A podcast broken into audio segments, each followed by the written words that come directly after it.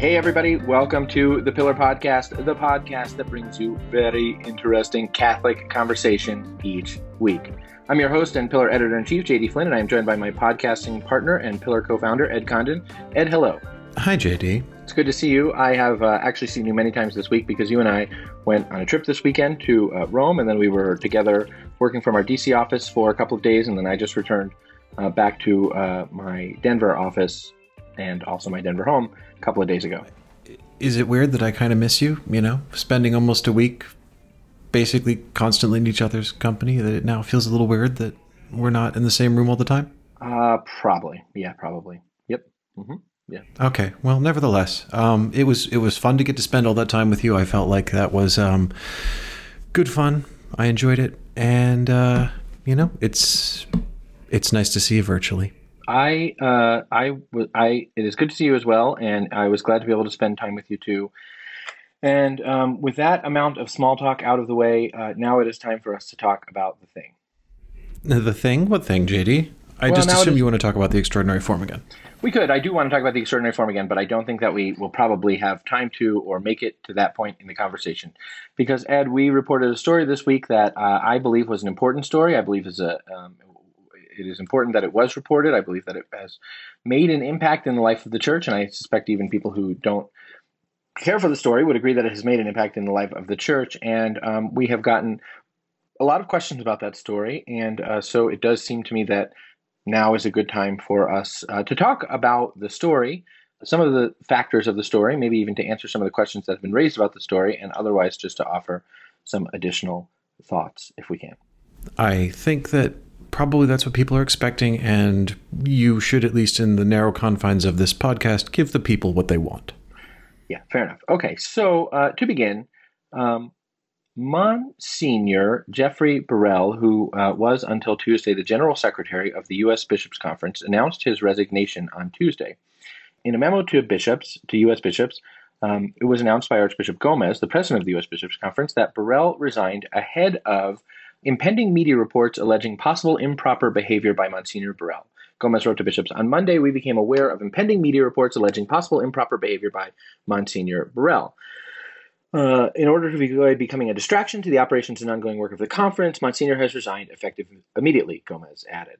Now, those impending media reports, the believed to be impending media reports that are, that um, Monsignor Burrill resigned over, uh, according to Archbishop Gomez, um, those impending media reports were pillar media, impending media reports, or there was an impending pillar media report at that time, and uh, and so we reported on Tuesday that Burrill had resigned, and we reported um, about the research regarding. Um, possible improper behavior by Monsignor Burrill that you and I had conducted, and the process by which we had brought that um, by which we had brought that information to the U.S. Bishops' Conference and what had happened thereafter. And I want to talk about all of that stuff. But before I do, uh, I think it's important even for us to just start with the notion of a general secretary at a bishop's conference. Uh, what is a bishop's conference, Ed? And then I'll talk about what the general secretary is. Ed, what is a bishop's conference? Uh, a bishop's conference is a creature of canon law. It is a creature of merely ecclesiastical law, and its function is to foster and facilitate levels of practical and spiritual cooperation and fraternity amongst the bishops of various dioceses, either for a region or more often a country.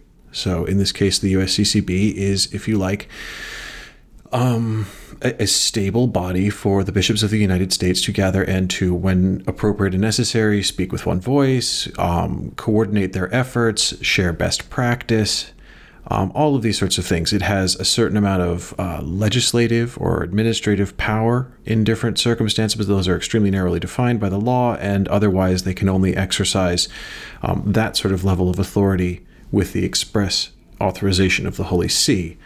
And so, as we saw with this whole business over um, how to deal with the question of communion a few weeks ago, seems like a lifetime ago, um, the point that kept being made over and over time. again a, a, yeah, a similar, a simple time. Um, that there, you know, there, there was never going to be a quote unquote national policy enforcing who could receive communion when because the bishops conference isn't isn't authorized to do that. But there are lots of things the bishops conference does do. It organizes various humanitarian and charitable um, operations at a national level. Um, it also issues all kinds of documents on best practice for things like Catholic education, liturgy, uh, things like that. And of course, also it is the place where uh, the church's response to the last sexual abuse crisis has been located. That this has been the forum which uh, various measures following the disclosures about former Cardinal Theodore McCarrick were first um, debated, first suggested, first fostered, and it is through the USCCB that things like the Dallas Charter and the USCCB Essential Norms were passed.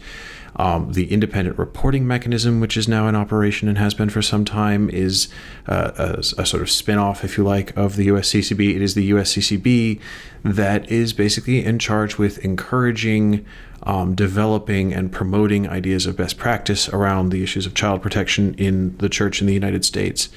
Um, and I think that's. Uh, I, is that a, is that sufficient enough? Yeah, that's sufficient enough. And, and actually, that's the thing. That last thing is the thing that until the recent communion um, debate over the last six months, the thing that the USCCB was sort of most in the headlines for over the past five years, let's say, was um, the way in which it was the locus of um, response or the locus of deliberation and response for bishops um, to the 2018 sexual abuse scandal, um, which had to do, um, I'm calling it the 2018 sexual abuse scandal, but that's actually not appropriate. it's better to call it the 2018 sexual abuse, manipulation, coercion, and abuse of power and abuse of office scandal. And the reason for that is because it is a scandal that was multifaceted. When we say sexual abuse in the context of the church, usually usually people tend to think that we're referring to the sexual abuse of minors, um, which is an important thing that the church has been dealing with, obviously in different ways for a very long time, but most acutely here in the U.S. since 2002. Um, but uh, in, in, terms of the, the, the church is sort of having policy responses to it. But the 2018 scandal was um, was a broader set of scandals that had to do not only with the sexual abuse of minors, although it did have to do with that, but also with um, with the abuse of uh, power, the abuse of office, um, and incidences, plenty of documented incidences of um, sexual coercion and uh, manipulation, and, and um, in the context of the church, on the part of uh, Theodore McCarrick, but also, for example, on the part of Bishop Bransfield of Wheeling, Charleston, West Virginia, and um, uh, then uh, uh, abuse of power for the sake of cover up on you know in for example the the part of Bishop Hoeppner the the now resigned bishop of Crookston Minnesota and other bishops now are under investigation for various kinds of cover up coercion and, and manipulation. And and also a lot of this was about the culture that allowed those men to right. operate and reach high office in the church. Right. Yeah if you think back to 2000 I'm glad you said that because if you sort of think back to 2018 um, and and thereafter, um, much of the discussion among people, whatever their uh, whatever their conclusions about what should happen, you know, were um, much of the discussion among people who were paying attention to the church had to do with the question of what kind of culture enabled McCarrick to do the things that he did, enabled Bransfield to do the kinds of things that um, he did, enabled other um, abusers, coercers, or manipulators to do the thing that they things that they did, and uh, and there were a lot of facets to that. But one of the facets was um, the kind of thing brought up by the now deceased psychotherapist uh, Richard Sipe, who um, who uh, was a former Benedictine monk and who spent a great deal of his life as sort of an advocate for those who were the victims of clerical sexual abuse or coercion, who talked about the way in which immoral sexual behavior, and especially illicit sexual behavior on the part of clerics who are bound to celibacy, uh, but also on the part of other church leaders, um, could lead to um, a broad sense of tolerance for any number of kinds of sexual sins. And, and, and Sipe was very clear that, um, in his view, and he, he wrote this many times, that uh, illicit sexual behavior on the part of clerics in leadership positions led even to uh, environments, cultures, and milieus which um, enabled abusers like McCarrick to, um, to, to practice their trade, as it were, because it led to um, tolerance to people who were concerned in some ways about their own ongoing sexual malfeasance being exposed, and to people who um, were uh, in positions of leadership who might be incentivized not to disclose or manifest the misconduct of others. Those were among the things that we all were talking about in 2018, 2019. And, and as, I, as I recall, there was broad consensus that these were all problems that needed to be addressed. Yeah, there was broad consensus that these needed to be addressed. And the conference was, I mean, just to sort of go back to it, the conference was the sort of became the locus for these kinds of discussions, not even because the conference was definitively empowered to sort of do something about all of these. In fact, I think all of us can remember that in a certain way the conference was disempowered from doing something uh, about some of these things. The bishops were going to have that vote, and I, I, guess it would have been November 2018 and um, the Holy See sort of famously intervened and told the bishops they couldn't vote on policy, and then they had a retreat, and then the Holy Father um, himself promulgated a set of norms uh, that had to do with sort of looking into to these kinds of things. But the conference was for several me- meetings of bishops in a row, sort of the locus in which the church leaders were sort of looked to in the United States to respond to this. Um, so, um, you know, in many ways, diocesan bishops were sort of, e- even in their own diocese, oftentimes sort of the conference was the central place in which these kinds of uh, things were looked to be um, addressed and in which they were responded to. Um, and there was, I think, generally broad consensus about the need to address these things, and especially broad consensus, uh, it seemed to me, uh, about the way in which um, cultures of, uh, of secrecy um, and practices of secrecy um, could lead to or facilitate or enable problematic tendencies. So, as one priest put it to, to me, um, deception breeds deception breeds deception, and that can very quickly get out of control. That was that was the zeitgeist of 2018 and 2019, low those many years ago. So, in that context, and with the conference sort of as the locus of that, what does the general secretary of the conference do? Well, I mean, the conference does a lot uh, of things around this. Most importantly, it basically quarterbacks all of that work that's been going on. It prepares the agenda for the USCCB meetings when um, votes are taken and action items are approved, and uh, all of those sort of wheels are formally set in motion by the body of bishops. It's then the general secretary who then sort of rides herd over the various committees and departments within the USCCB to see that they're all working smoothly together and producing the outcome that the bishops want and expect to see. That his is really the, if you like, the the administrative final word that that's his function is that he's the you know there's a president of the USCCB who is at the moment Archbishop Jose Gomez of Los Angeles but Archbishop Gomez of Los Angeles lives and spends most of his time in Los Angeles. The guy who is in the USCCB headquarters in Washington DC day in day out doing the work is the general secretary yeah, I think I think CEO is the right analogy. So, um, you know, you might think about the president. You might think of the bishops as the board of the bishops' conference, and this, I, the analogy limps, and there are going to be people who criticize it. I think, but they're going to criticize that. We're already down the road. Uh, the analogy limps in various ways, but if you were to think of the sort of um, operational capacity of the conference as its staff and uh, the budget and the things in Washington, um, then you might say in a certain way that the bishops sort of constitute the board of that reality, and the president of the conference sort of constitutes the chairman of the board of that reality, and the general secretary kind of constitutes the CEO of that reality. I mean, he is the guy for whom the rubber meets the road um, in Washington on any given day. The people who work in the conference would say that he is their boss, um, you know, and, and et cetera, et cetera. Yes, he's the one in daily operational control. Yes. The one who resigned on Tuesday, Monsignor Jeff Burrill, um, was not the General Secretary in 2018 during the McCarrick scandal. He was elected the General Secretary in November 2020. In 2018, um, he was the associate general secretary. There are there's a kind of cabinet of associate general sec- of associate secretaries general who who assist the general secretary in his work. Um, one of whom is usually a priest, who is an associate general secretary. One of whom is the counsel for the at the at the moment the, the counsel for the uh, USCCB. Their their head lawyer, and uh, and then um, one of whom generally sort of oversees uh, pa- the pa- various kind of pastoral ministry offices of of the USCCB. So that's the um, that's the staff there. Monsignor Burrill was the, the, Associate Secretary General, and generally it is the case that the priest who is the Associate Secretary General is elected the uh, the, the, General Secretary at, at the time when the, the, the previous guy's term, and, and, I think they serve five year terms in, in, the role. And, and to be clear, during his tenure as Associate General Secretary, Monsignor Burrill was very much involved in the post McCarrick work that was being done by the conference. That on um, one occasion, when they flew to Rome to sort of meet with the Pope and present what they had done, he was in that party that went with them. That this is, you know, this was a guy who was very much involved in helping shape the church's institutional response in the United States at the level of bishops' conference. Yeah, th- that fell under his purview, um, and he was a part of the team. The USCCB told us he was a part of the team that was coordinating all of that responsibility. He went to meet with the Pope about it, all of those things, and then elected general secretary. He was um, all the more responsible for it, the, the place where the buck would stop.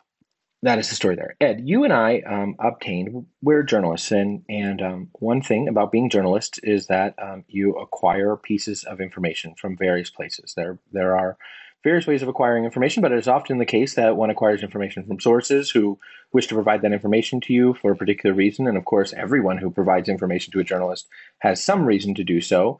Um, and ha- has some sort of sense of a desired outcome. But often it's the case that a person is providing you with a piece of information that can be used in an objective uh, manner, even if they sort of have a particular thing that they want you to do with it or something like that. It's almost always the case that um, which I'm not saying is the case in this in this case. I, am simply saying, you know, one thing that it has been raised a lot uh, about the piece of information we can we acquired is that oh, someone must have given it to you, and whoever gave it to you obviously had an agenda. Well, um, the thing about that is, you and I acquired a data set. Um, that gave us um, uh, indication, a, a, very wide data set um, that gave us information about the use of um, any number of apps um, and the way in which those apps could be um, correlated to unique devices, not to you know, names and telephone numbers, but to unique de- devices identified by sort of a long string of numbers, and to the location in which those devices, um, the geolocation in which those devices used a variety of, um, of apps. The reason why data sets like that exist is because when any of us um, put an app on our phone, uh, we generally um, have to give the app consent to use the data that we supply to it, and sometimes data that we don't supply to it, but other even to other data in our phone. We generally have to give consent to the app to um, capture, commodify, and um, and put on a mark on a market um, information about us as a unique mobile user. In other words, to sort of commodify as much as it can about our use of an app and about our phones, and to make that available to uh, people who wish to buy it, generally speaking, who are advertisers.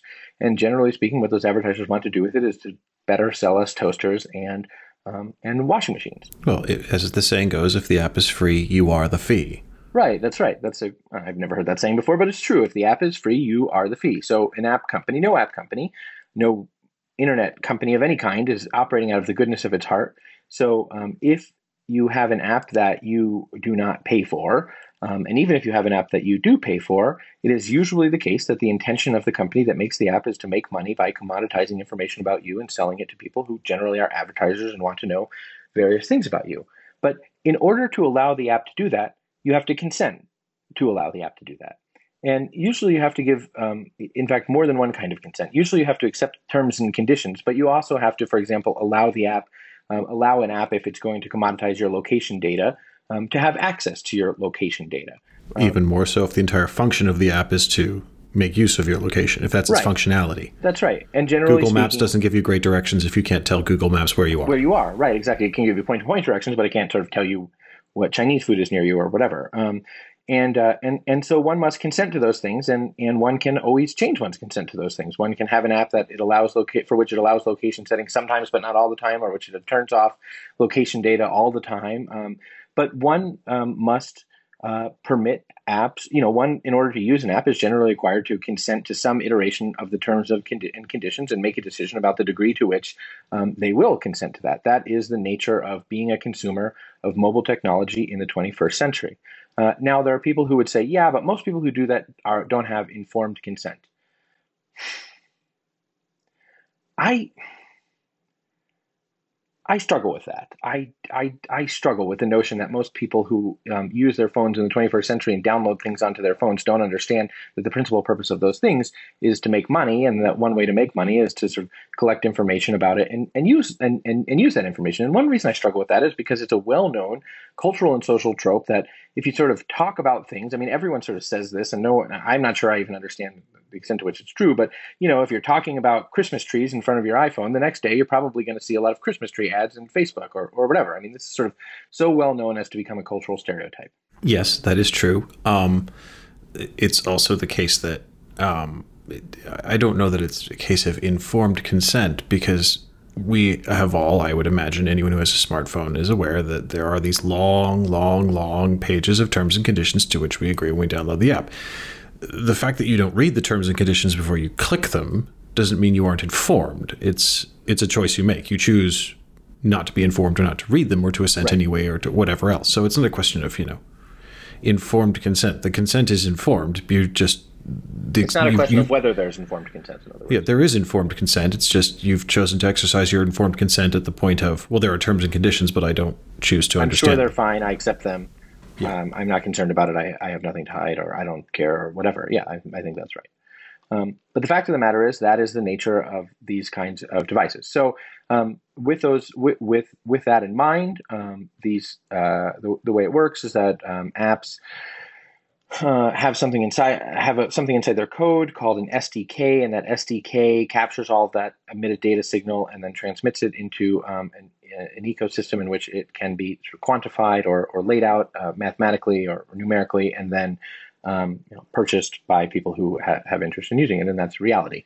And those things exist as data sets. You and I acquired a very large data set that offers a great deal of information about people using data, you know, emitting data app signals from a number of uh, a number of apps. We acquired it, I want to say, a couple of months ago.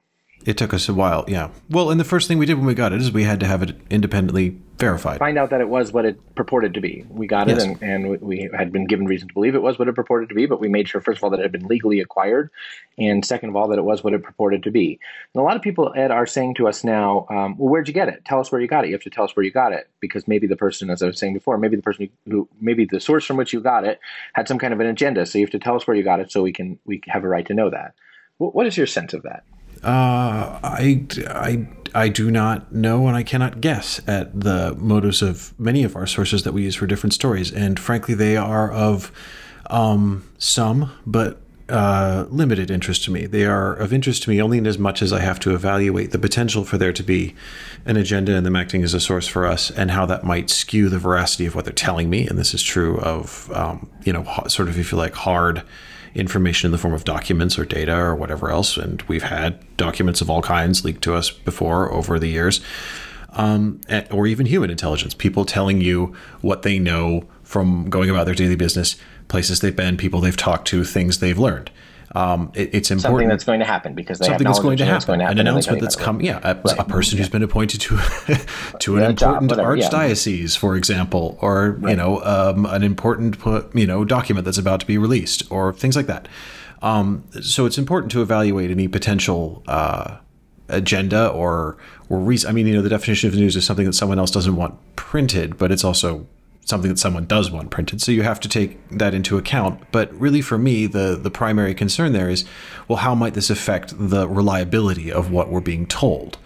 And th- it is for this reason that you have to do rigorous fact checking. If you're dealing with human intel, you have to find a second or third source to make sure that you know you can confirm that this is real and you're not you know just taking someone's word for it. And the same thing with documents. You get given a document, you have to authenticate its provenance.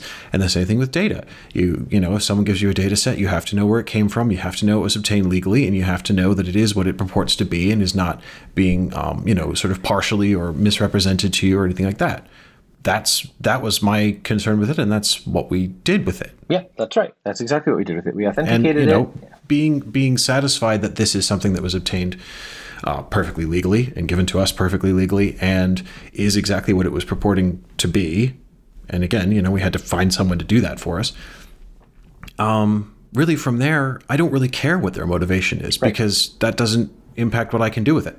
So now, and and for what it's worth, we are not the sing- sole or singular journalists who have obtained data sets of mobile app data just like this. And well, no, um, I mean such our friends down at the uh, down at the old uh, infamous and, and, and lurid New York Times. And I'm saying that kind of in quotes because those are the sort of things people are saying about us now. But the New York Times has acquired data sets like this and acquired it from people who they said, um, we acquired this from a source who could not be identified because they were not authorized to release it to us. And that's that. And then went on to make any number of analyses about people's lives and behavior and, and these kinds of things by virtue of that data set. Yes. Um, and you know, lovely graphics. I, have seen right. I've seen a story that they published back in February. if we had if we had the kind of you know if we had a, a bunch of money in our in our disposal, we well, you know, I don't know what kind of super cool graphics we made. They used anyway, exactly but. this same kind of data um, back in February to identify who did what, when, and how they went where via their via apps on people's mobile devices on January sixth. January sixth at the during the Capitol incursion, yeah. right? I mean, yeah. So. Yeah yeah so this is. but that's not, a, but that uh, i mean i struggle to see what the difference is here between those two uses of the data except that some people liked what that was being used for and other well people, people say that it's different. So so you and i we got, we got this data set and we began to analyze things. And what we were principally interested in as we began to analyze it was sort of like trends and uh, and, and an overall picture. We were interested to get an overall picture of sort of the use of various kinds of apps in the context of the Catholic Church, and and and we looked at that. And at first, we are sort of trying to decide what kind of reporting would come out of that and those kinds of things. And and basically, as we did some of that overview thing. Um, we we did we we essentially identified or became aware that in that data set, which again we were sort of looking at for questions of what can we report from it, exactly as the New York Times did when the New York Times sort of went to that data set themselves to say what can we report from it about the Capitol incursion, and we have I think it's perfectly fair to say we ha- had been curious. What can we learn about um, the church's efforts at reform, at systematic reform, vis-a-vis this data set? And as we looked at that, it became clear to us that um, a, a USCCB official, the former general secretary of the USCCB, was um, using an app, a location-based hookup app with uh, with a great degree of uh, regularity and um, from a number of kinds of places that a cleric would not ordinarily be expected to attend. Yeah. Uh, well, but first we noticed that a Grindr user was effectively attending a lot of ecclesiastical functions in ecclesiastical places that are not generally speaking where you would find anyone um, being present all of the time unless they were in some way affiliated with the church at a high level.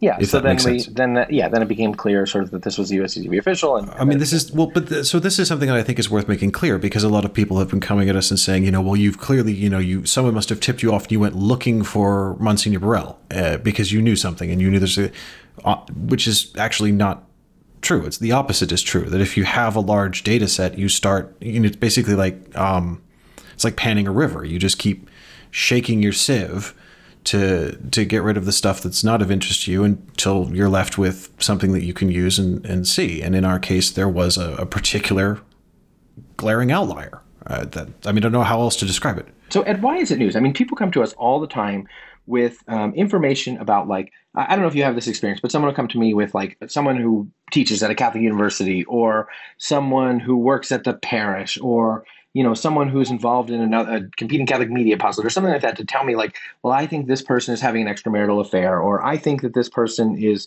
um, involved in financial malfeasance of some kind, and I even have um, evidence of that. Um, you know, I have evidence that this person who is in some way connected with the church is a sinner, and you guys should cover it.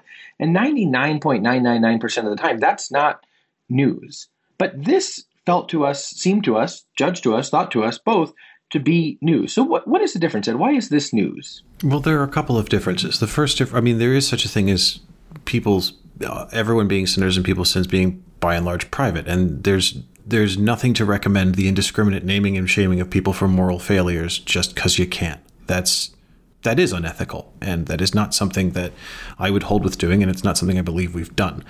Um, but what is different here is, first of all, you have the intersection of a particular kind of repeated moral failure, which was apparent to us, um, but a moral failure that uh, overlapped directly with a particularly senior ecclesiastical office and the competence of that role. That, in the light of the McCarrick scandal and everything we learned about it, and the questions that we all agreed had to be asked and answered after that about accountability and about ending a culture of um, of risk from mutually supporting secret sins of people who are in authority, not isolated lapses. Or even just breeding a culture of tolerance by breeding virtue, a culture you know, fostering and facilitating a culture of tolerance yeah, by virtue of, of, of, private, uh, you know, of the serially private sins of, of, of, public figures. Right, and again, we're not talking about an uh, you know an isolated moral lapse or something right. like that. We Th- both, that, in fact, we both have said on this show a million times People are entitled to moral failures. We believe that. People are entitled to moral failures and, rec- and repentance and reconciliation and to a legitimate rep- good reputation.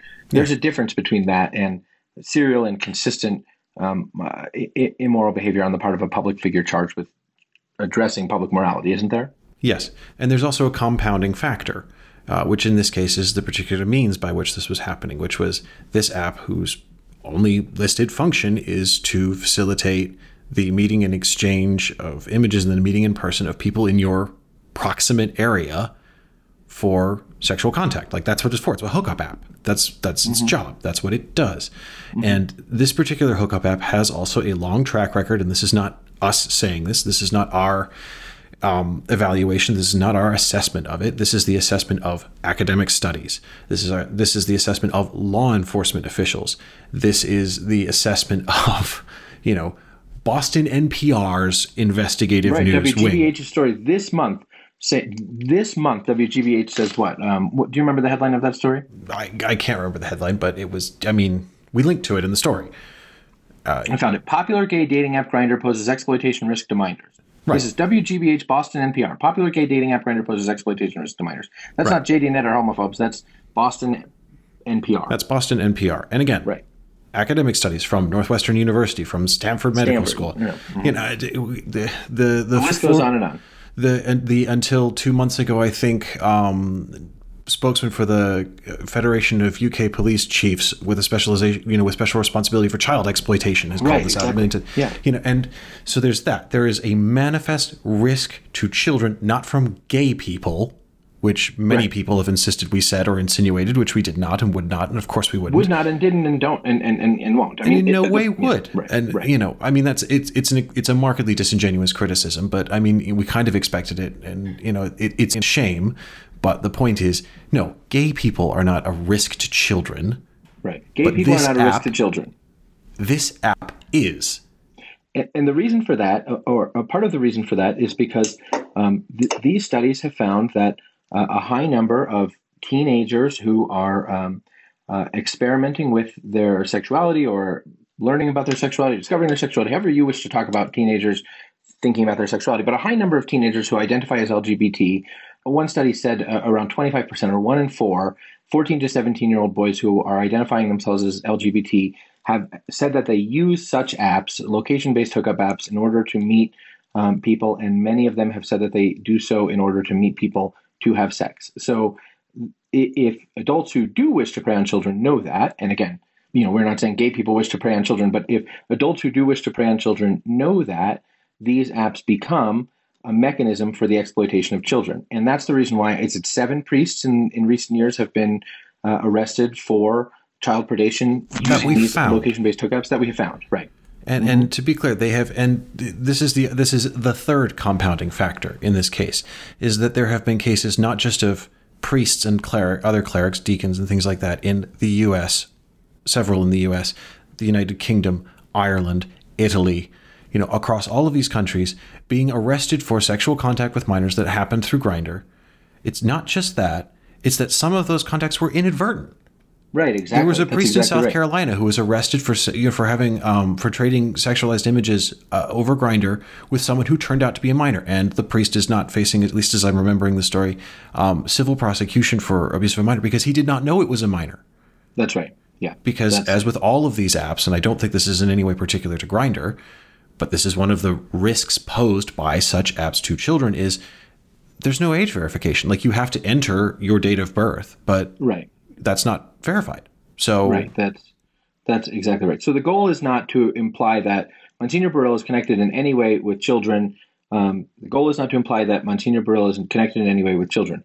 But um, a thing which there is evidence that Monsignor Burrill uh, used consistently during the period in which he was an authority um, is associated with uh, the abuse of children. And the question becomes is the person who has considerable influence over whether, for example, the conference encourages technology accountability as a platform of its own safe environment response, who himself uses apps that probably ought to be prohibited in the general sense of the church's approach to child and youth protection, um, in some way, does he have his judgment?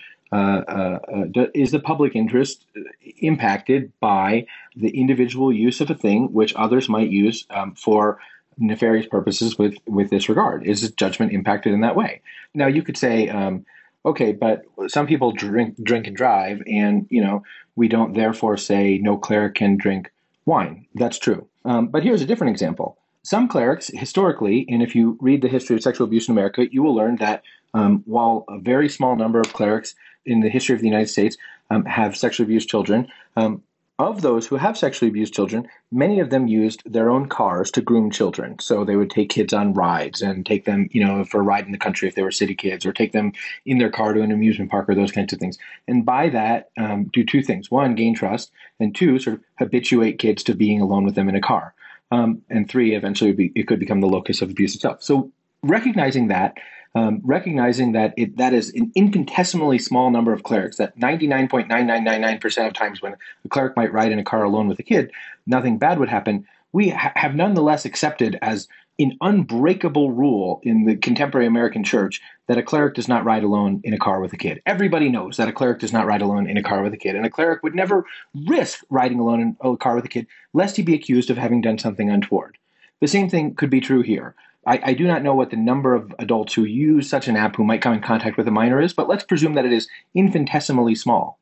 In the same way that everyone knows that a cleric doesn't ride alone in a, ki- in a car with a kid for the purpose of child and youth protection and also for the purpose of um, the cleric's self-protection lest he be accused of something or in you know um, it, it, seems totally reasonable to say the church must ask um, is there is there a similar technological analog where no cleric would use such an app because of the because of the way in which an infinitesimally small number of clerics have already been demonstrated to use the app inappropriately does that make sense to you ed it makes perfect sense to me, but it is apparently you know high science and you know incredibly complicated algebra for a lot of the people who read our story, which I'm mystified by. Well, anyway, so these are the these are the reasons why we thought this was news. Um, so then the question becomes to us, and I think there are probably others, but th- these are some of the initial reasons why we thought this was news.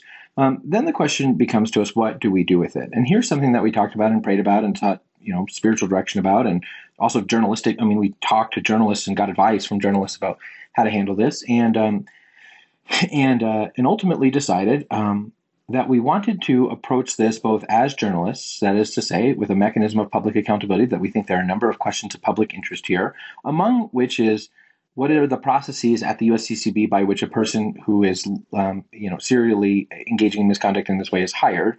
What are the vetting processes, and what should be the vetting processes? That becomes a, matter of public interest. Uh, with, with that in mind, and several other things, the question becomes: How do we? What do we do? And um, we, we recognized uh, we had decided at that point this is a matter for public interest, and we intend to report it. So, how do we report it? How do we sort of go about it? Um, what we what we didn't want to do is just sort of like we didn't want to report it in a way that was um, uncharitable or irresponsible, even why we thought it had to be done. Is that fair to say? I think it's very fair to say. I we we talked about this between us in the decision making process was incredibly lengthy because we wanted to come up with a way that was the way that would hopefully trigger the most um, constructive response and demonstrate that the church's own mechanisms for accountability work and that it's possible to do things like say hey we've we didn't go looking for um, you know dirt to on trap someone but we came we aware look, of this yeah, we, we didn't go looking for dirt on an individual but we found this and this strikes us as being a problem and how, who can we tell and how can we explain to you what we found? And then you can tell us how you intend to deal with it and then we can go from there. Right. That's exactly right. With no pressure so the, on with not with a and you've got three hours to respond or you know. Right. In, in fact yeah. And and not with you and, and our intention was never you do x y or z that we think is the right thing or else we'll report it that's that's actually not journalism that's blackmail or exploitation rather um, our intention was to contact the appropriate ecclesiastical officials to say we have become aware of this set of problematic issues and we would like um, you to have time to respond to it proactively um, in advance of our reporting about it and um, you know to decide how you would like to respond to it and respond to it proactively in advance of our reporting about it. And, and I think this is. An, can I just say I can't tell you how many stories that have been difficult for for me to write and for us to write that have begun with going to someone in a position of ecclesiastical authority and saying what I would really like to write about in this situation. What I would like us to begin with is writing about the church's response. Right. We and, don't and want to lead with saying, the problem. We want to lead with the solution by that we're not saying you have to have the response that we're telling you to have. No. We're just saying you we think you're going to take this seriously, think it's something that matters as we do, going to want to respond to it and rather than sort of reporting this is the bad thing that happened and then you guys react, we'd like to give you we'd like to give you the opportunity to respond to the thing and then uh, we're actually praying that our response our, our, reporting will be here's how the church has responded to this thing. Um, that that is a that is a mode that we believe is a mode of ecclesial reporting. So we contacted the conference and we, we said to them that we had awareness of um, serious misconduct on the part of, a, of an official of the conference, and we would like to have a meeting with some conference members of conference leadership, and um, it would be an off the record meeting in which we would apprise them of our um, of our knowledge and give then subsequently give them time to respond to that before we reported. We contacted the conference uh, to that end. Uh, it took a little bit of time, um, uh, but that eventually the conference said they would like to have a meeting like that with us. The meeting was scheduled. Um, and then the meeting was canceled. And uh, the the day before, the day before. The, the meeting, was, was scheduled for a Monday, and, and, it was canceled right, Sunday evening. On Sunday night, and we we didn't get a reason why. I asked why, and just told that that was the decision, but we didn't get an answer about why. Um, and uh, and then um, we were asked to submit questions in writing. So we did submit questions in writing. We basically submitted questions about the things that we were aware of in writing, and uh, we again offered to meet. And the next day we were called and said that the conference needed more time. We had asked for responses by that afternoon, Monday afternoon, and the conference said they need more time, and we said sure, we'd be glad to give you more time. And um, then uh, then the, the conference next day, the next day we were also again contacted by the conferences. Well, would you consider entertaining a meeting now? No, no, no. Oh, sorry. That's not right. The, first, the conference sent no. First, the conference sent us answers right. to the questions, but the, yes. but they answered some of the questions, but not all the questions that we had sent. And you know, the, the answers were rather short, and we wondered if maybe they had intended to elaborate in some way. And so we contacted the conference and said, you know, will you be sending any more? And they said no, and they said, would you be open to having a meeting with us late this afternoon? And um, we sort of uh, said that we had we had told them that our intention had been to publish something at noon that day, and uh, and they said we understand that, but we'd like to have a meeting with you late this afternoon. We were sort of confused by that, and uh, and um, we moved that meeting from late that afternoon to early that afternoon. And as we were on our way to the meeting, we discovered that Monsignor Burrill had resigned and that that had been announced to bishops, and so uh, we reported um, we reported all of the things that we reported, namely um, that Monsignor Burrill had resigned and um, what we understood about why because we believe that all of that fits into a narrative about um, first of all the, the, issues and the way and we think those are issues worth discussing in the church and, and the way in which they impact the life of the church but also the conference's response. And you know if we weren't journalists ed but we had we were people who had information in a different way you know or had awareness of things in a different way i still hear from people who say that they have try and contact the church in various ways about concerns that they have and aren't heard.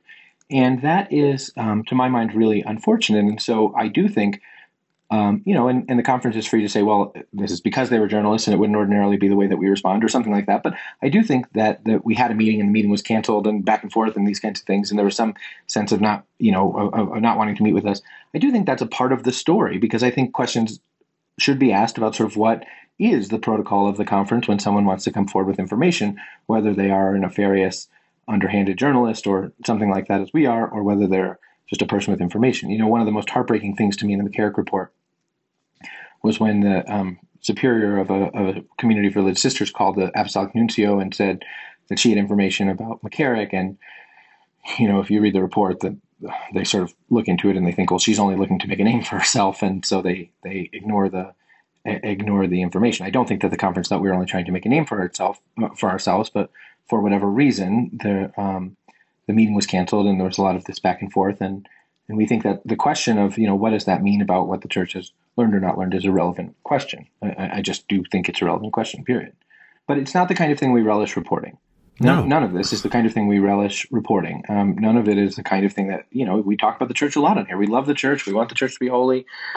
We think that there's a place, you know, in, in the role of the church for journalists who are working towards the systemic reform of the church. But, um, but, but we don't relish any of this. Neither one of us are happy to I hate it. Yeah, it there's it's not that we don't enjoy it. I hate it. Like what? Yeah. Who wants to write bad news stories about the thing that they right. love? Who wants the bad? Who wants there to be bad news stories about the thing that they love? Yeah, I, yeah, mm-hmm, yeah. So you know, um, but we became aware of information, and this is how we proceeded, and that's an answer to some questions. Now, the thing that has been most sort of talked about is the thing about privacy. Um, you know that a, a, charge that um, our reporting is sort of unique in using commercialized consent given commercialized data um, in this way. Uh, our reporting is sort of unique, and we cross the line. And gosh, that's sort of everywhere that you know we cross the line, and and and and that that is not ethical. Um, I have been hearing and seeing that a lot, and uh, Ed, I'm curious what your response to that is. I have my own, but I'll. I well, my response to that is first of all, this is not.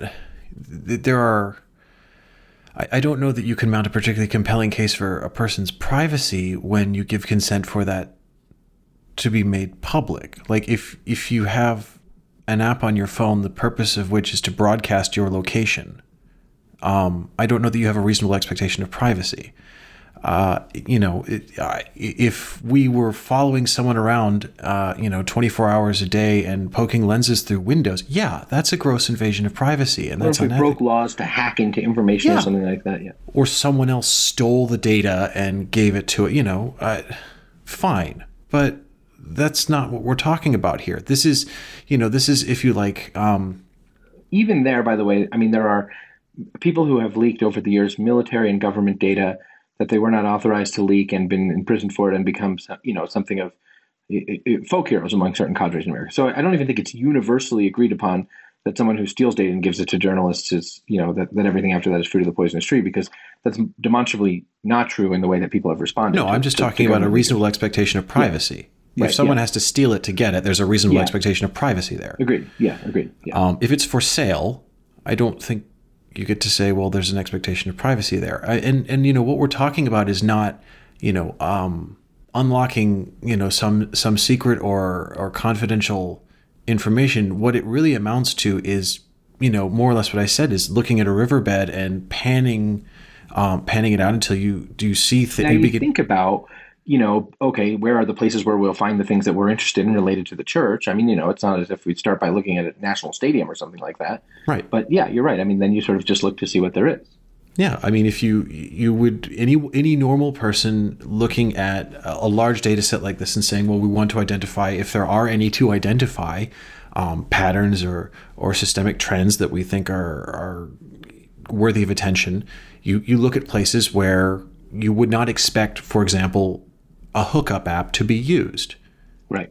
And if you see a lot of usage there from a lot of different devices, then you might question your methodology and say, okay, well, fine, we need to, you know, perhaps account for, I don't know, tours going through there or daily, but whatever right. else. Um, but if you look at it and you and you discard that, and so you set certain parameters for, well, you know, we want to make sure the same device is there all the time or over a course of certain number of days or you know things like that and then you do that and you see another number of devices then you do it again. And again you keep refining down then you find well hang on.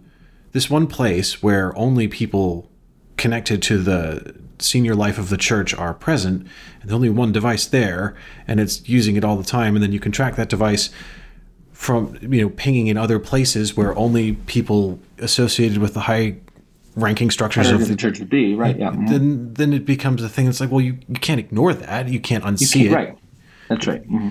You know, but you I think there are people who say you never should have looked in the first place. You never should have looked at these data sets in the first place. And I, I just don't, I, you know, I, I just don't land there. I just don't land at the idea that you know um, there are certain things to which people have consented their information to be part of that. Um, you know, there's some common cultural consensus are off limits to uh, to to use or to exploration or proof. I mean, I just don't. Well, I don't. I look. I do I, I it's clear there is no common cultural consensus around this because people consent to this information being commoditized and companies buy it all the time for the purposes of marketing and all that other sort of stuff.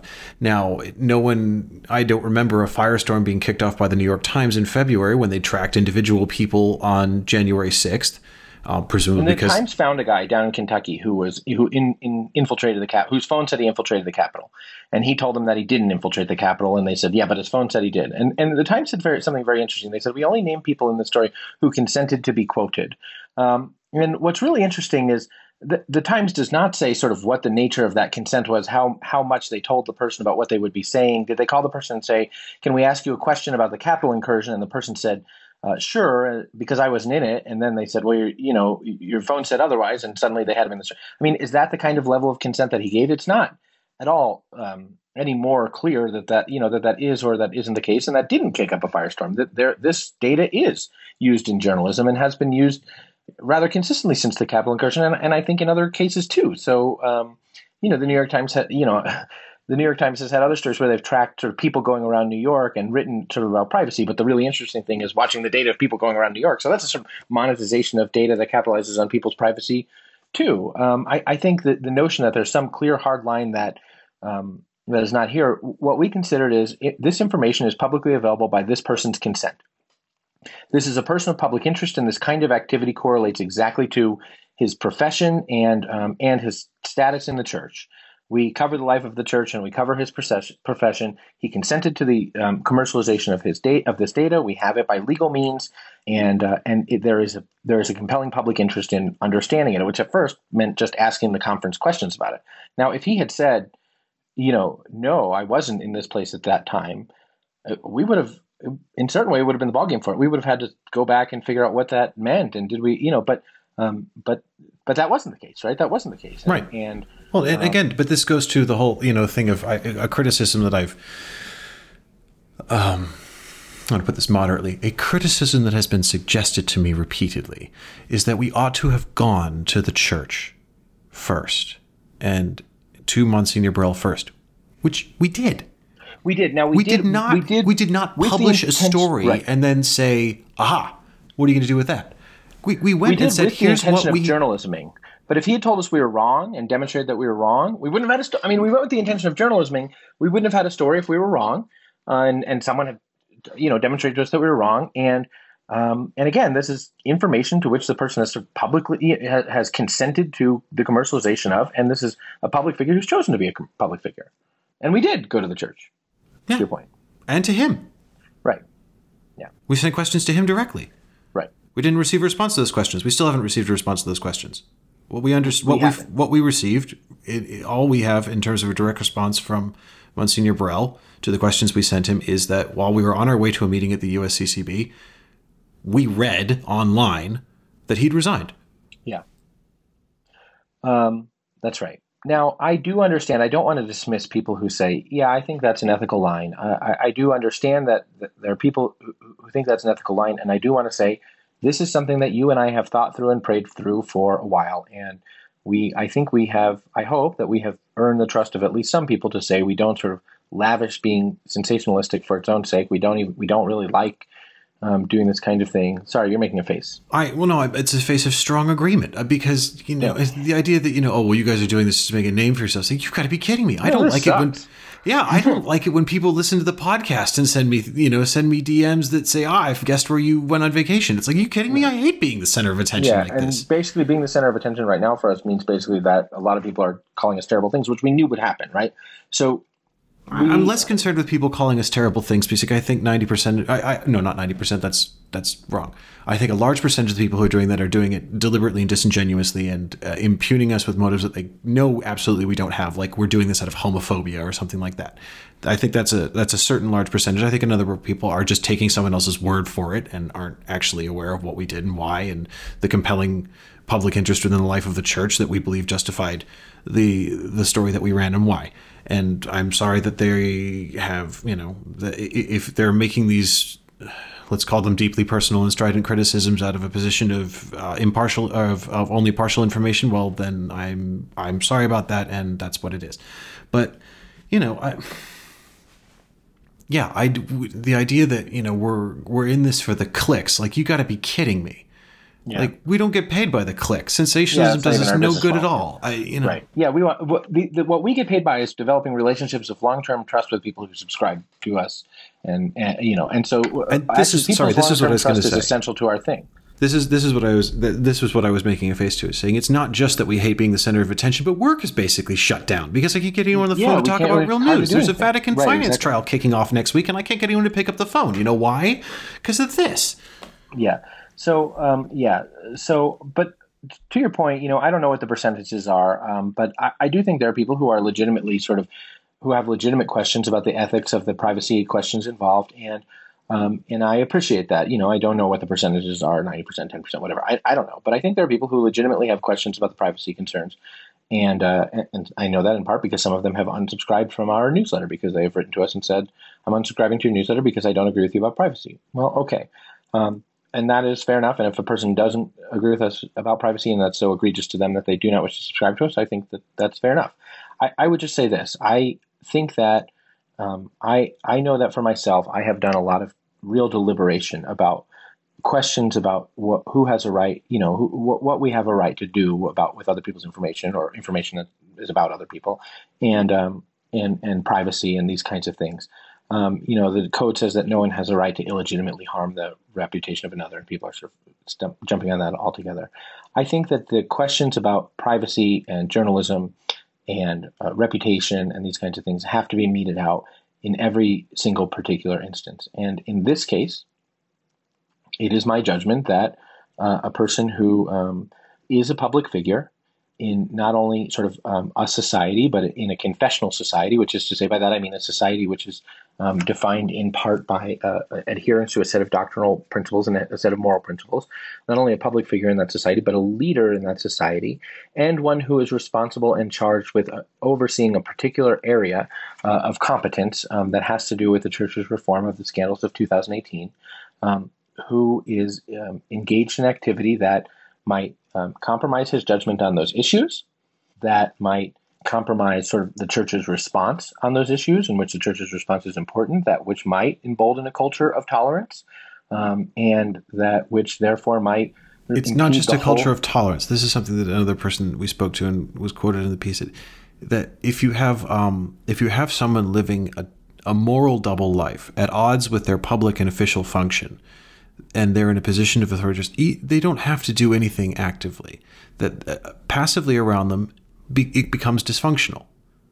Right. That, yeah, that's know, like, right. Yeah that you know it, yeah, it's right. if you, all of those relationships are insincere and that insincerity is there's no we do not in the catholic church believe in such i mean there is such a thing as privacy i'm not saying there isn't and i'm not suggesting that we should all go to public confession and things like but, that but we don't believe in private sin because we know that one person's sin affects all of us and so exactly people around us that that all sin is in some way systemic because it harms relationships sin harms our relationship with god but it also harms our relationship with one another because we're the communion of the body of christ yeah yeah, we think that matters. I mean, we think that matters, and that's not sort of gotcha for us. It, you know, it's sort of we gotcha, or this is not sort of our just sort of um, attempt at a sort of silver tongued explanation for doing a thing. It's the it's the, the animating purpose, but the, behind the thing, and um, that does not mean that we take pleasure in it, but it does mean that is our judgment about you know that is our judgment about privacy. If people disagree with us, okay, fair enough. But um, I do think it. I do remember back to 2018 and 2019 when it, there was consensus about the idea that um, one did not have a right to a private double life when one was occupying a position of authority in the life of the church. And I, I, I will tell you something, Ed. I was really, um, you know, I started my career in the church in the church, working for dioceses, and um, I know, you know, 2018 and 2017, that, those were moments of transformation for me because moments of transformation from a disposition that says institutional self protection above all, or the rights of an individual above all, to, to recognizing the way in which um, uh, clerical sexual misconduct in the church does hurt us all, and the way in which it has so many facets. And now, having talked with people who have been involved in clerical sexual misconduct in one way or another, you, you see that um, it is something that we as a church have said that we're going to take seriously for a reason because we know it's something that harms us as the body of Christ in a serious way. And I think that's important.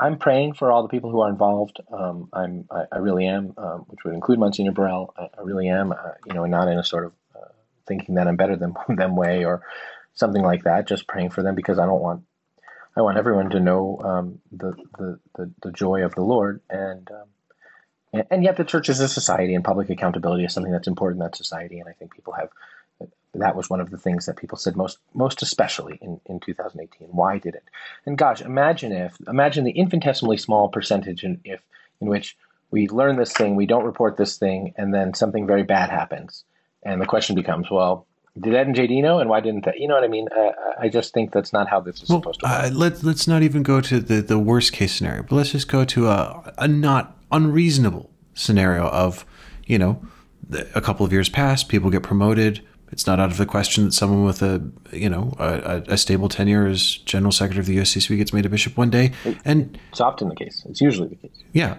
and then ends up, um, you know, if this is a, a problem, uh, you know, a, a, repeated moral failing, which is again is part of one of the criteria that we thought was necessary to meet. It wasn't an isolated incident, but was clearly a, a deeply um, repetitive moral failing, and it's a bishop who ends up getting caught doing nothing more than violating the church's moral law. Right but in a very public way, the scandal is amplified there. Right. So anyway, th- those were we just wanted to share with you some of our own responses to some of the questions that have been asked. I think it is important to have discussions about privacy. These are our positions about those discussions on privacy. Um, they're not our uh, they're not our uh, fixed and, and unchanging positions on privacy because I think it'll be interesting to have the discussion. I know many times in which my own perspective on things has changed over the years, but this is after some serious deliberation about all this over in the in, in, the course of all of this, um, this is where we are, and um, some information about that, and there, there you have it. Yeah. Well, Ed, what do you want to talk about now? Uh, well, we could uh, we could talk about the extraordinary form because that's the was the other thing that has been going on. We, you know, last time we did this podcast, we were in Rome, and the the new motu proprio from Pope Francis had just come out, and you know, we we were recording it. I, I don't remember because that whole sort of um, 48, 72 hour period um, kind of all blended into one hazy. Mm-hmm. Neither sleep, Rome, yeah. yeah, no, no neither yeah. sleep nor awake. Um, so I can't remember if we recorded it on the day that it came out or the morning after or um, within 24 hours of it coming out was when we were recording it. I, I can't remember past that. But anyway, the, the, the thing we were saying is, you know, a lot would um, remain to be seen about how this motu proprio would be received, how it be implemented, because of course, and, and this is you know not particular to legislation passed by Pope Francis. This is true of all legislation. Is okay. There's the law as passed, and then there's the law as enforced. There's the law as it is lived, um, and so you know we we were going through a lot of the provisions of this law, which we thought would be tricky to to implement or would throw up diff, you know sort of incongruities between how it would be able to be lived in different times and different places. And one of the things we noted in fact i think it was you who noted it on the podcast last week was this particular thing of parochial churches not being allowed to be used for the extraordinary form anymore. Um, we talked a little bit about how in some countries like italy for example most dioceses or at least many dioceses have way more churches than parishes you know uh, many of the cities, the towns, the villages are stiff with beautiful old churches, many of them designed and built centuries ago for the celebration of the Eucharist in a way in which is, you know, well suited to the celebration of the extraordinary form now. And so not to be able to celebrate the extraordinary form in the parochial church, the sort of seat of the parish, is is no great stretch. It's like, well, fine, we'll go across the road that's you know that's great. No problem. But in other places if you live you know somewhere in rural kansas there's your parish church and that's probably 20 miles away you know?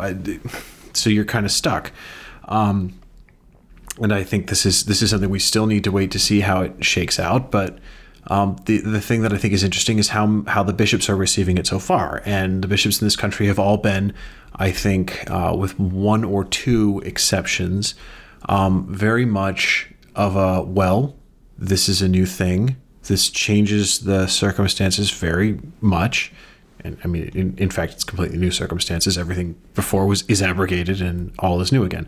And so it requires, in the words of a great number of bishops and archbishops and cardinals, um, prayerful reflection and study as to what the sort of new status quo is going to be.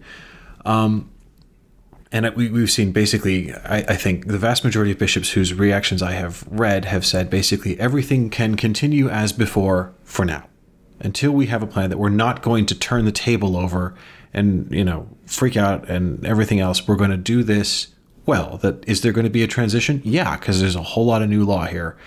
Um, but we're going to manage that transition and we're not entirely sure how long that transition is going to take but there does seem to be, and I'm I'm pleased about this, um, a general willingness amongst the bishops in the way in which they are responding to the motu proprio to manage the transition as well as possible and to have um, little in the way of a sort of cliff edge hard stop um, you know, for any of the communities that have come to rely on the celebration of the extraordinary form in a particular time and in a particular place with a particular priest, that to allow that to continue for the moment until some other kind of plan can be formulated, I think is is good, and I think it shows. Um, it shows how cascading authority and legislation in the church can function well that there can be a decision at the universal level and the understanding that the principle of subsidiarity kicks in and you know well how are we going to receive this law here? Not to say that you know we get to pick and choose which parts of the law apply far from it but to say that uh, the reception this is something that you cover a lot in canon law. If you study canon law um, you, and if you read for example the the not sainted but still very revered gratian um, you know you will read a lot about it is important also in how law is received not just how it is promulgated that the law just law the concept of just law in the mind of the church is not just an exercise in authority it's if you like a relationship between um, the one who has the authority to promulgate law and the community which receives the law. And so there you know the, these two things operate in tandem. So i'm, I'm really pleased to see this principle being lived out in a lot of these places. Cool. I agree. Okay, I was I was going to ask you if you wanted to talk about um, any particular examples that you found interesting and why you found them interesting and well, I did find interesting that the um, the decree. Prom- well, uh, two, I th- two, the two bishops who are sort of the strongest in their response in the United States. Most bishops sort of punted. Two bishops were the strongest: Bishop Tony Taylor of Little Rock, Arkansas, and Bishop Tom Paprocki of Springfield, Illinois. Couldn't be further from each other in their response. I think Bishop Taylor's response was to, uh, I think, significantly um, limit the extraordinary form in in the diocese of Little Rock, and I can't remember exactly how the limitation worked, but I'm I'm kind of looking it up right now. Okay, so kind of to say. Um, we'll now only have the extraordinary form in um, two parishes. The Diocese of Little Rock, by the way, is the entire state of Arkansas. To say we'll now only have the extraordinary form in the two in two dioceses that are entrusted to the priestly fraternity of St. Peter, and that kind of limited it from other places, which were parochial churches and, and territorial parishes. And they said they would no, you know, they would no longer have have mass um, there. So a, a limitation but nevertheless, an implementation of the thing. You know, the Pope says to the Pope says to you know the diocesan bishop should make judgments. The guy makes judgments. So not we're going to study it. Everything's the status quo. But here's what I'm going to do. Okay, um, Bishop Tom Paprocki of Springfield in Illinois, which is um, north of Arkansas, if you're keeping score at home, uh, said uh, I don't think due north of Arkansas, but I don't know that for a fact either. Upriver, um, you can say. Upriver from Arkansas. Is that something you can really say? Well, there's the Mississippi. And that's yeah, okay. And the Mississippi is in Ar- the, Arkansas is bordered by the Mississippi River. I know nothing of Arkansas really. Uh, now I'm really exposing myself to a geography fail here. I assumed that it was. I feel like all of those states, the Mississippi's kind of the border running right through the middle of a lot of them. Probably. I mean, I'm, now I'm going to kind of look it up. Now you got to um, look it up because I'm I can't have this hanging over my head.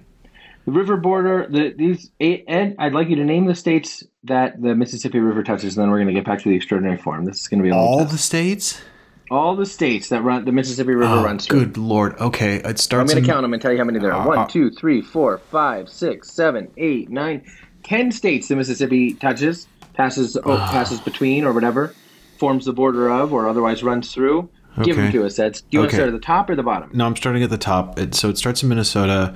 Yep. So you've got to have Iowa, Wisconsin, Illinois, um, bum bum bum, Missouri. Yep. Mississippi, Arkansas, Louisiana. How many am I up to? You need two more. Oh, it kind of touches um, Kentucky at the bottom of uh-huh. Illinois, doesn't and if it? It touches Kentucky. What else? Tennessee. Tennessee. Nailed it. Hey. All 10. Well done. So, upriver from the Diocese of Little Rock in the Diocese of Springfield in Illinois, um, Bishop Tom Paprocki. Well done, buddy. I really am proud of you there. Um, uh, especially because, like, do you guys study? Do you you're you're English, obviously, and do you guys study uh, American geography in um, in England, or did you just pick this up since you since you came to this land? Uh, it, it would be a fair characterization to say that the schools I attended did not lean heavily into American geography. No, you probably know where things like Kentshire are, though. There's no such place as Kentshire. Oh, really? I thought I thought every city in England you called the surrounding area like Londonshire or Liverpoolshire. Isn't that how it works? No. Are you sure? Yes. But you can say Cambridgeshire. This is a this is a common complaint I have living in the United States. Actually, is that I get a lot of flack for oh well you know you don't even know you know random American geography Where questions like yeah. no it's not that it's like okay fine I you know maybe my, maybe my exact knowledge of where certain cities are usually diocesan sees within the geography of a particular state. I, I like I could not find, for example, if you asked me to, I could not put a pin in Little Rock on a blank map of Arkansas. I, sure, sure, I will admit to that. I can't do it. I, it's nothing against Little Rock or Arkansas. I just it's not a particular piece of information that I have seen and assimilated because I have not had need of it. Fine. And yet, the same people who will make fun of me for that will usually drive around Washington, D.C. with a giant sticker in the back windscreen of their car for a, a European, usually English football club. And I guarantee you they couldn't find that city on a map under any circumstances for any amount of money. Now, I if I had, I do not know what the minor league baseball team is in Little Rock. I imagine they're very good, and I'm sure I'd love to go to their games. However, if I had a hat that I was wearing from the minor league team in Little Rock, I would feel obliged to at least be able to place it correctly in the state of Arkansas. And yet, I the people who criticize me for my deficiencies in American geography often do not feel any kind of reverse obligation. I'm just noting that. Well, that's American cultural imperialism for you, am I right? Yep. Okay, so uh, just if you're keeping score at home, the Arkansas Travelers are the official minor league baseball team there in Little Rock. Oh, okay. They're known informally as the Travs. I want you to take a. I want you to take a just a shot at it. Either uh, what class you think they're in. Uh, I'm gonna go with double A. Nailed it. You nailed it. It's that You kind, it's wanna- that size market. So I yeah. Yeah. So they are. Uh, they are. Um, let's see. I'm trying to figure out what league they're in.